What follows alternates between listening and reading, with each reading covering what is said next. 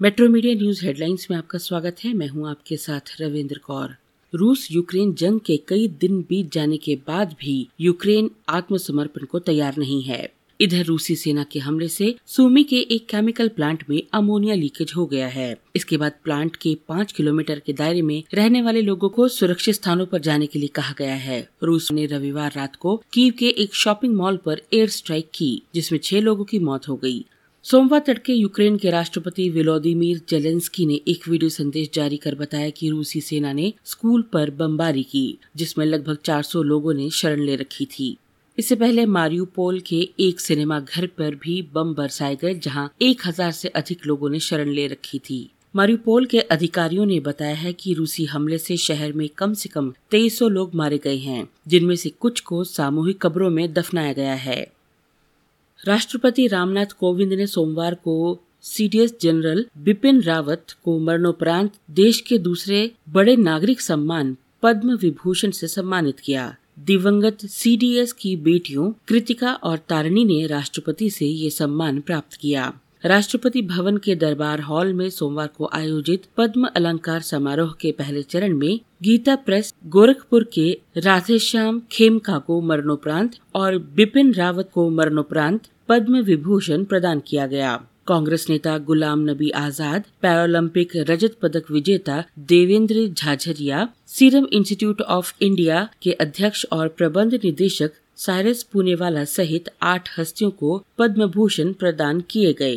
Paralympic स्वर्ण पदक विजेता अवनी लेखरा सहित तिरपन लोगों को पद्मश्री से सम्मानित किया गया। मणिपुर में एक बार फिर एन. बीरेन सिंह मुख्यमंत्री बन गए हैं। बीरेन सिंह के साथ ही पाँच कैबिनेट मंत्रियों ने भी शपथ ली।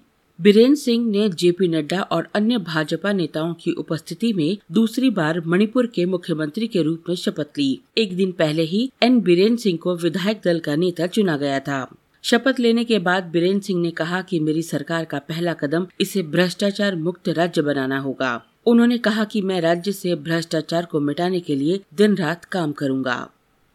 कृषि कानून के खिलाफ आंदोलन को स्थगित हुए कई महीने बीत चुके हैं, लेकिन किसानों और सरकार के बीच हुए समझौते पूरे न हो पाने के कारण संयुक्त किसान मोर्चा ने राष्ट्रपति रामनाथ कोविंद के नाम एक पत्र लिख रोष व्यक्त किया है। एसकेएम के मुताबिक मोर्चा उठाए जाने के बाद से किसानों से लगातार हो रही वादा खिलाफी के खिलाफ ये रोष पत्र है। साथ ही संयुक्त किसान मोर्चा ने अपने पत्र में फिर से आंदोलन शुरू करने की चेतावनी भी दी है।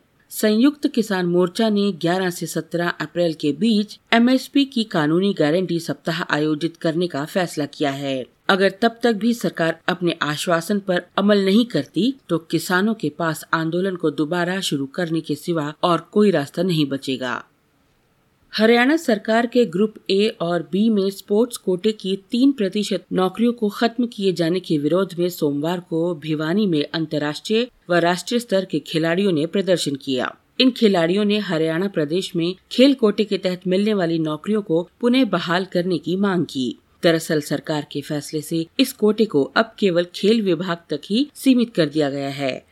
ऐसे में हरियाणा प्रदेश में लगभग इक्यासी विभागों व दो दर्जन के लगभग सरकारी उपकरणों में उच्च वर्ग की नौकरियों में अब खिलाड़ियों की भर्ती का रास्ता बंद हो गया है। ऐसे में खेल के मैदान में पसीना बहाने वाले खिलाड़ियों की उच्च पदों पर पहुँचने की आस खत्म हो गई है।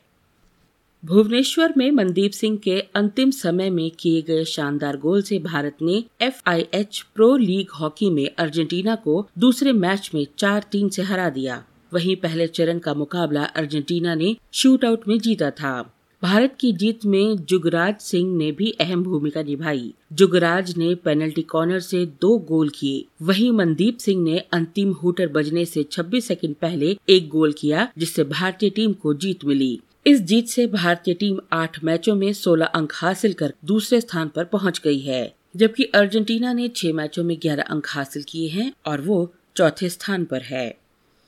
मुंबई शेयर बाज़ार सोमवार को गिरावट के साथ बंद हुआ। सप्ताह के पहले ही कारोबारी दिन, बाज़ार में ये गिरावट दुनिया भर से मिले कमज़ोर संकेतों से बिकवाली हावी होने के कारण आई है।